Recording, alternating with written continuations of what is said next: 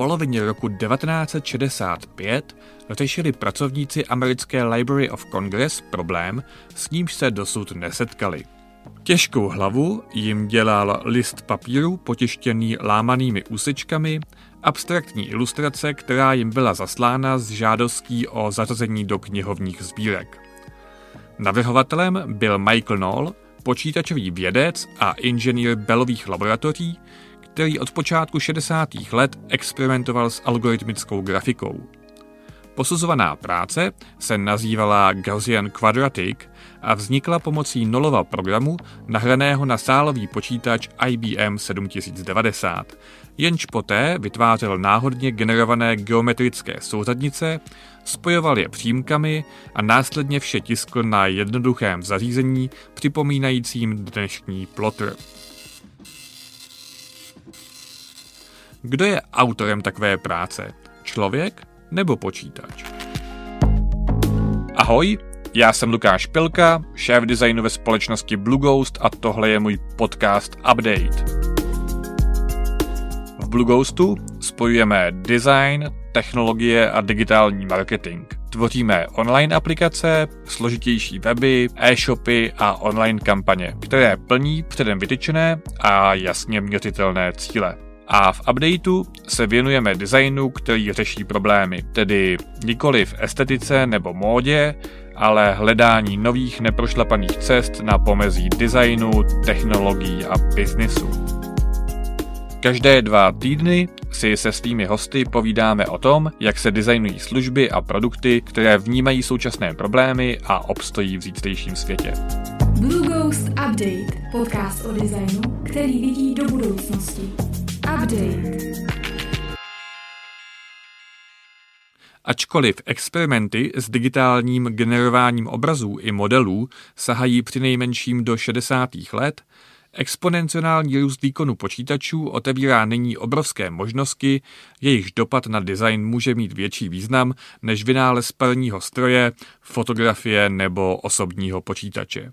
Považuji to za velmi jako kreativní prostředí.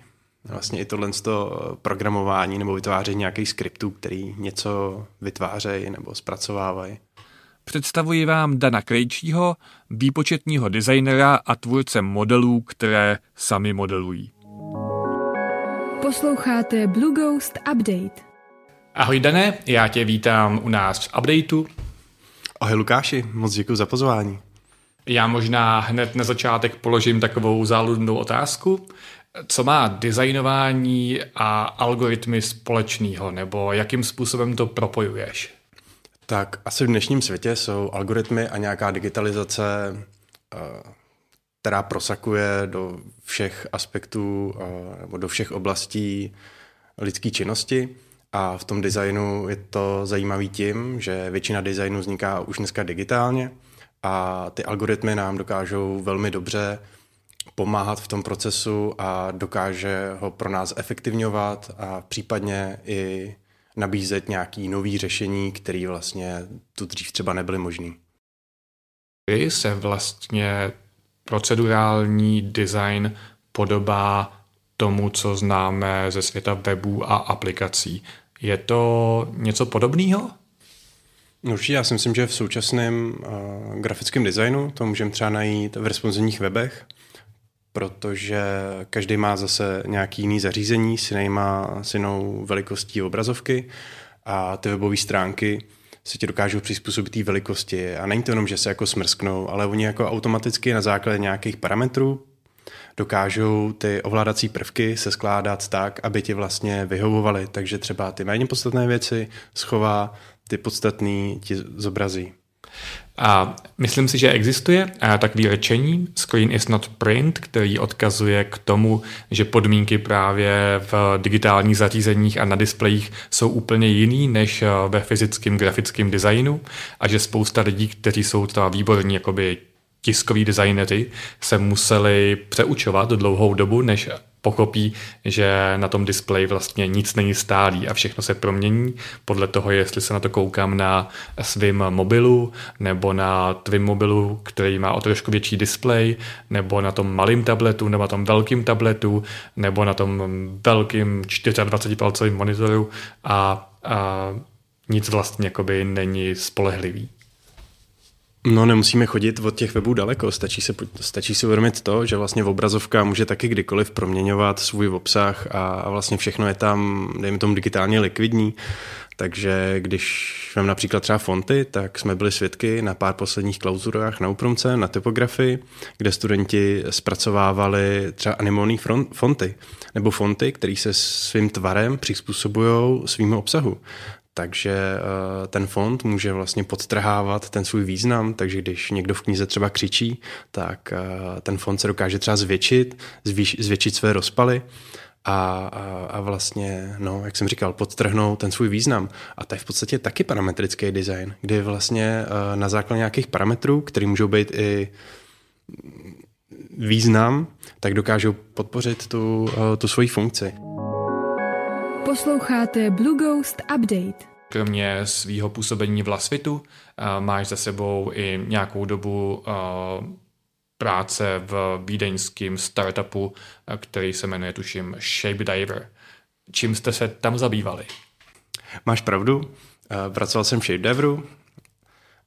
To je firma, která, která vyvíjí vlastní online platformu, která umožňuje šířit nebo umožňuje přístup k parametrickým designům skrze jejich internetový prostředí. Takže ty jako designer si můžeš navrhnout nějaký algoritmus, který něco vytváří a můžeš využít jejich služeb a nahrát to na tu platformu a oni ti dokážou vytvořit na to uživatelsky příjemný interface. Takže můžeš, dejme tomu, vytvořit konfigurátor na skřínky. A když tenhle ten balíček tohohle parametrického designu nahraješ na tu jejich platformu, tak eh, ti vytvoří webovou stránku, ve které můžeš měnit eh, parametry té skřínky, takže například výšku, počet šuplátek, eh, druh materiálu. A tahle jako online aplikace ti dokáže vizualizovat ten tvůj produkt, který jsi tam například nakonfiguroval a pak, když bychom šli dál, tak eh, může například vytvořit i výrobní dokumentaci, dokáže spočítat cenu, dokáže eh, ti říct, kolik jakýho materiálu tam je. A ty například, jakožto výrobce, můžeš si stáhnout tyhle data a na základě toho vytvořit pro toho uživatele té aplikace eh, třeba ten design. A moje role tam byla taková, že jsem tam vytvářel, nebo vytvářel jsem content pro jejich platformu, protože eh, jsou hodně na začátku a moc lidí o nich neví. A, a vlastně vstup vůbec do tohle světa je jako velmi, velmi složitý, takže já jsem měl za úkol vytvářet nějaký uh, ukázkový konfigurátory, zkoušel jsem nebo demonstroval jsem, co všechno tam jde vytvořit, uh, že to nemusí být nutně jenom jako skřínky, ale můžou to být například protetiky uh, nebo různý konfigurátory eh, na nějaké hračky nebo eh, nebo konfigurátory, nebo to můžou být jenom nějaký nástroje, které můžou pomáhat eh, nějakým výrobcům, takže jsem tam například vytvořil slicer, který, do kterého dokážeš nahrát nějaký třeba 3D sken, třeba vlastní nohy, nebo vlastní ruky, nebo jakýkoliv 3D tvar. A ta aplikace ti to nařeže na kousky a vybuduje na základě toho tvaru nějakou stavebnici eh, z nějakých plátů, waffle structure se to jmenuje, a, a pak si můžeš stáhnout vlastně výkresy, eh, na základě kterých to můžeš vyrobit na laseru, vylazerovat na laseru a zároveň jsou všechny ty eh, součástky popsané se souřadnicema a můžeš si to pak jako seskládat velice jako jednoduše. To znamená, že ten celý proces by měl fungovat tak, že řekněme, že ty jako parametrický designer navrhneš eh, program, který umí eh, navrhovat eh, poličky. A potom se pomocí Shapediveru to hodí na web, takže kdokoliv, kdo přijde, nějaký Honza Novák, který nikdy s designem neměl nic společného, si zadá velikost své místnosti a to, jaký má prostor vedle okna a ono mu to samo navrhne poličku podle těch předdefinovaných pravidel, ale ono nejenom, že to navrhne tu poličku, ale ještě to připraví dokumentaci, jak se ta polička má vyrobit. Přesně tak. Anebo uh, do, můžeš si tu poličku uh, i stáhnout ve 3D a můžeš si ji třeba vložit do svého 3D, do třeba do vlastní vizualizace, takže uh, můžeš s tím dál pracovat. To, co začalo jako jednoduchá sada matematických pravidel, vykreslujících triviální geometrické tvary, se během desetiletí vyvinulo v mocný nástroj, který začíná být schopen konstruovat praktické i nápadité výstupy. Algoritmy dnes dokáží komponovat složité symfonie působící jako zapomenutá díla dávno zemřelých skladatelů, tvořit poezii, psát rozhlasové povídky nebo generovat obrazy nerozeznatelné od fotografií. Programy z oblasti výpočetního designu jsou schopny navrhnout bezpočet tvarových řešení na základě vstupních parametrů, například vymodelovat protézu dle specifických tvarů těla konkrétního člověka nebo karoserii automobilů dle fyzikálních sil působících při jízdě. Na počátku letošního roku představila společnost OpenAI nástroj DALI, který dokáže generovat nejrůznější obrazy dle slovního zadání. To by samo o sobě nebylo zas tak zajímavé, kdyby tyto instrukce nemohly obsahovat relativně komplikované požadavky. Do jejich programů lze například vložit větu, navrhni křeslo ve tvaru avokáda nebo nakresli ilustraci fantastické bytosti spojující želvu a žirafu a jako odpověď získáte rozsáhlou sadu různých vizualizací. Velká většina z nich navíc dává smysl a najdou se mezi nimi i takové, které by zřejmě obstály před hodnotící komisí na výtvarné škole. Přichází tedy s novou inteligentní technologií konec lidské kreativní práce a my designéři se můžeme pomalu chystat do důchodu? A ty a, jsi zmínil protetiky. A já Vím, že třeba využití 3D tisku v rámci medicíny je docela zajímavý téma. Jak to souvisí s parametrickým designem? No, tam, tam je spoustu potkávacích míst. Doména toho parametrického designu je taková, že máš nějaký, na začátku nějaký, nějaký pravidla, který ty jako ten tvůrce toho designu jako nastavíš a pak na základě těch vstupních dat od toho třeba uživatele nebo od toho, kdo, kdo ho zrovna ovládá, tak ti tenhle ten uh, skript vytváří nějakou geometrii. A to vlastně znamená, že vlastně každý ten uh, výstup může být jiný a může se hodně lišit. A doména 3D tiskáren je taková, že každý ten 3D tisknutá věc může být jiná. Takže je to perfektní meč, kdy ty vytváříš nějaký speciální uh, customizovaný design a pak máš zařízení, který dokáže ten customizovaný design vyrobit. Um, a jak to souvisí s těma protézama? Jo, tak to je krásný příklad, protože uh, všichni víme, lidi rostou, uh, jejich tělo se mění, každý člověk je unikátní a když se stane nějaká věc, že, že třeba ti, máš nějaký problém, chybí ti třeba nějaká končetina, pojďme se bavit třeba o noze.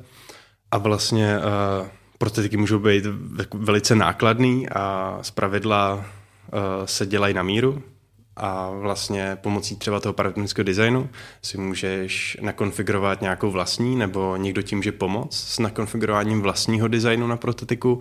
Myslím teďka primárně nějakýho funkční, takže nějaký vzdálenosti, nějaký uh, váhy.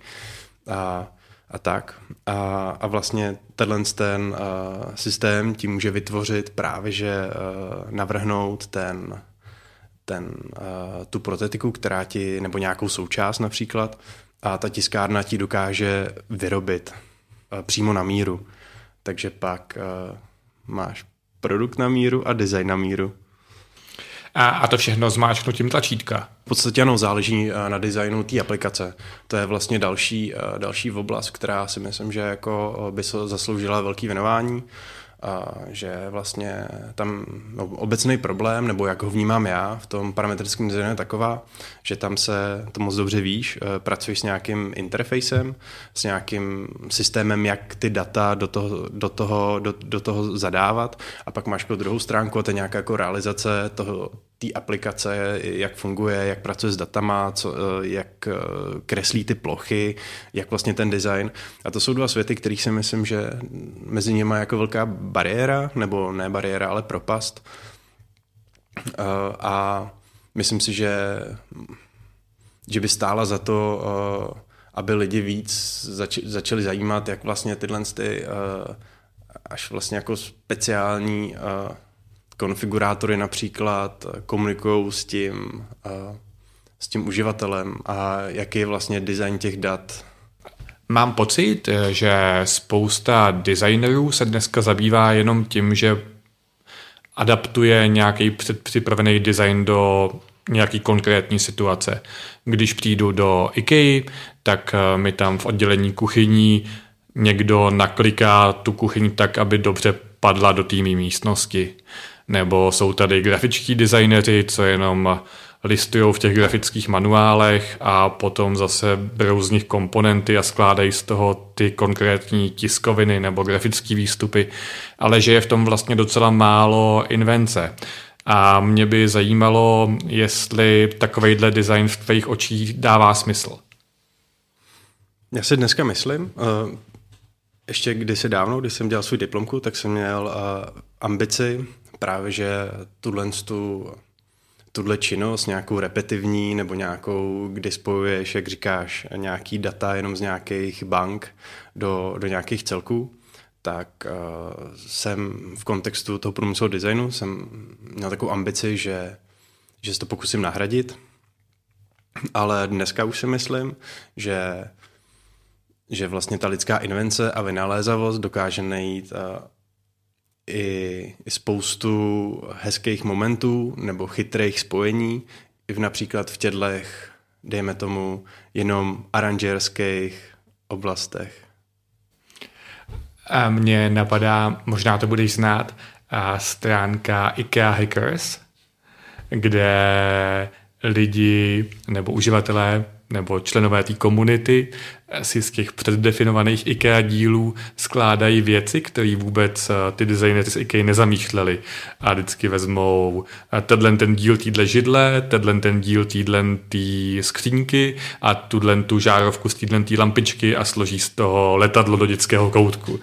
A takže eh, tohle to máš na mysli? Uh, myslím, že jsi hodil hřebíček na hlavičku, přesně to na mysli. Ono vlastně, co bych možná ještě chtěl říct, tak vlastně jako spousta jako lidí z oboru a obecně je hodně jako skeptická používání algoritmu k nějaké jako kreativní činnosti. A já si a jako dneska už to vnímám tak, že čím víc těch uh, nějakých parametrických computation designů dělám, tak si uvědomuju, že, že vlastně tím, jak vlastně k tomu designu jako přistoupíš, tím, jak ho zpracováváš, tím, čemu dáš jako prioritu, tak vlastně zanášíš do toho designu nebo do toho jako algoritmu, který to zpracovává, nějaký jako svoje, svoje preference. A, a vlastně, takže to neznamená, že nutně, že jeden algoritmický designer nebo jeden programátor a druhý programátor, takže jejich kódy budou fungovat a vypadat stejně, ale každý každý tam má vlastně svůj otisk prstu a může, a může vlastně, nebo považuji to za velmi jako kreativní prostředí. Vlastně i tohle to programování nebo vytváření nějakých skriptů, který něco vytvářejí nebo zpracovávají. Um, vnímám to stejně. Myslím si, že designer je kreativní profese a programátor je taky kreativní profese, ale nedá mi to se nezeptat. Může ten program, ten algoritmus sám o sobě být kreativní? To já si myslím, že může, ale záleží, záleží, jak funguje, na čem je založený a, a v tom jako computation světě, tak je jako spousta, spousta jako konceptů nebo spoustu přístupů, jak vlastně ten design, design zpracovávat. Může to být nějaký relativně jako rigidní, uh, myslím, že bavíme se třeba o tom algoritmickém designu, který, dejme tomu, dáš, dáš mu čtverec a teď mu řekneš vyplň ho čtyřma kruhama, tak tam moc jako kreativy nenajdeš. Uh, ale pak máš různý další, který můžou zpracovat složitější data a když jsou data kreativní, tak i ten uh, výsledek může být kreativní. A nebo máme tady nějaký uh, umělé inteligence, který už vlastně vytvářejí no, no, úplně zcela nový kombinace a no, no v podstatě záleží na designu toho, toho algoritmu. Napadá tě konkrétně nějaký příklad, kde když jsi viděl ty výstupy, tak si říkal, wow, tohle to je fakt nápad, se kterým ten stroj přišel? No, většinou je to dílem uh, nějakého přehmatu nebo nějaký chyby, kdy tě vlastně ta chyba překvapí a, a příjemně. Takže pak uh, kolikrát máš nějaký nečkaný výsledek, který tě zajímá, protože něco se někde špatně propojil a něco náhodou toho vzniklo. A pak jako horko těžko vlastně se snažíš napodobit uh, ten kreativní výstup uh, zpětně. A nějaký příklad? Ale ono to se to děje docela běžně, když vytváříš nějaký plochy nebo uh, nějaký, nějaký třeba kompozice těch uh, skleněných lustrů, tak si tam spleteš uh, třeba číslo a, a najednou uh, ti to vytvoří uh, pětikilometrový zhluk nějakých bláznivých kuliček a, a říkáš si wow. Update. Možná moje úplně poslední otázka. A mám pocit, že spousta těchto těch přístupů je úplně na začátku. Že sice mají nějakou historii a už se s nimi experimentuje několik let, ale že pořád jsme spíš jako na té startovací linii.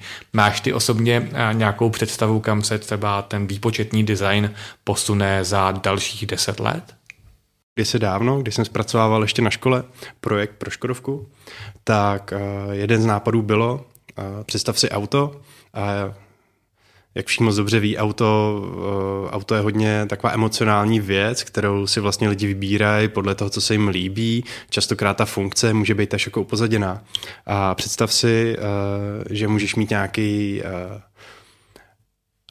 parametrický design, který vytváří auto a ty teďka vlastně jsi schopný na základě svých třeba preferencí nebo třeba z charakteristiky své osoby vytvořit tak, jak ten fond, který, eh, který se uspůsobí tomu významu, tak třeba to auto, ten design, ten fyzický design, který ti můžou třeba na míru vyrobit, tak může být uspůsobený přímo tvý, tvýmu charakteru.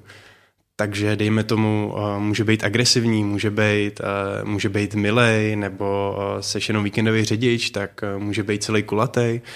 A a tam si myslím, že, že bylo fajn, kdyby jsme se jenom dostali, kdyby, kdyby ty fyzické výrobky vlastně díky tý digitální, tomu digitálnímu návrhu a té digitální výrobě mohly být takhle daleko customizovatelný.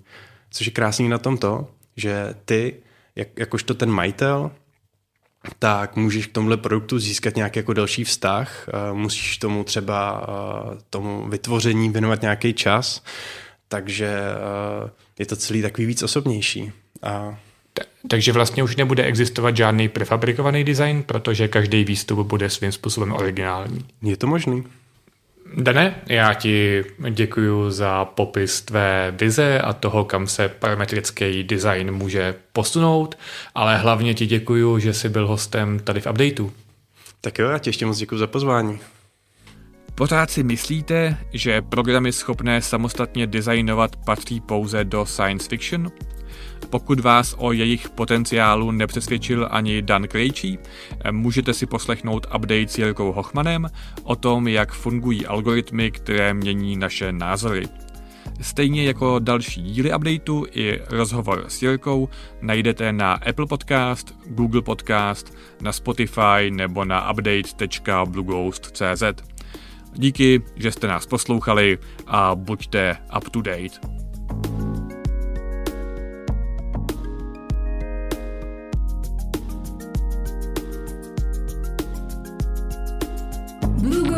Update, podcast o designu, který vidí do budoucnosti. Update.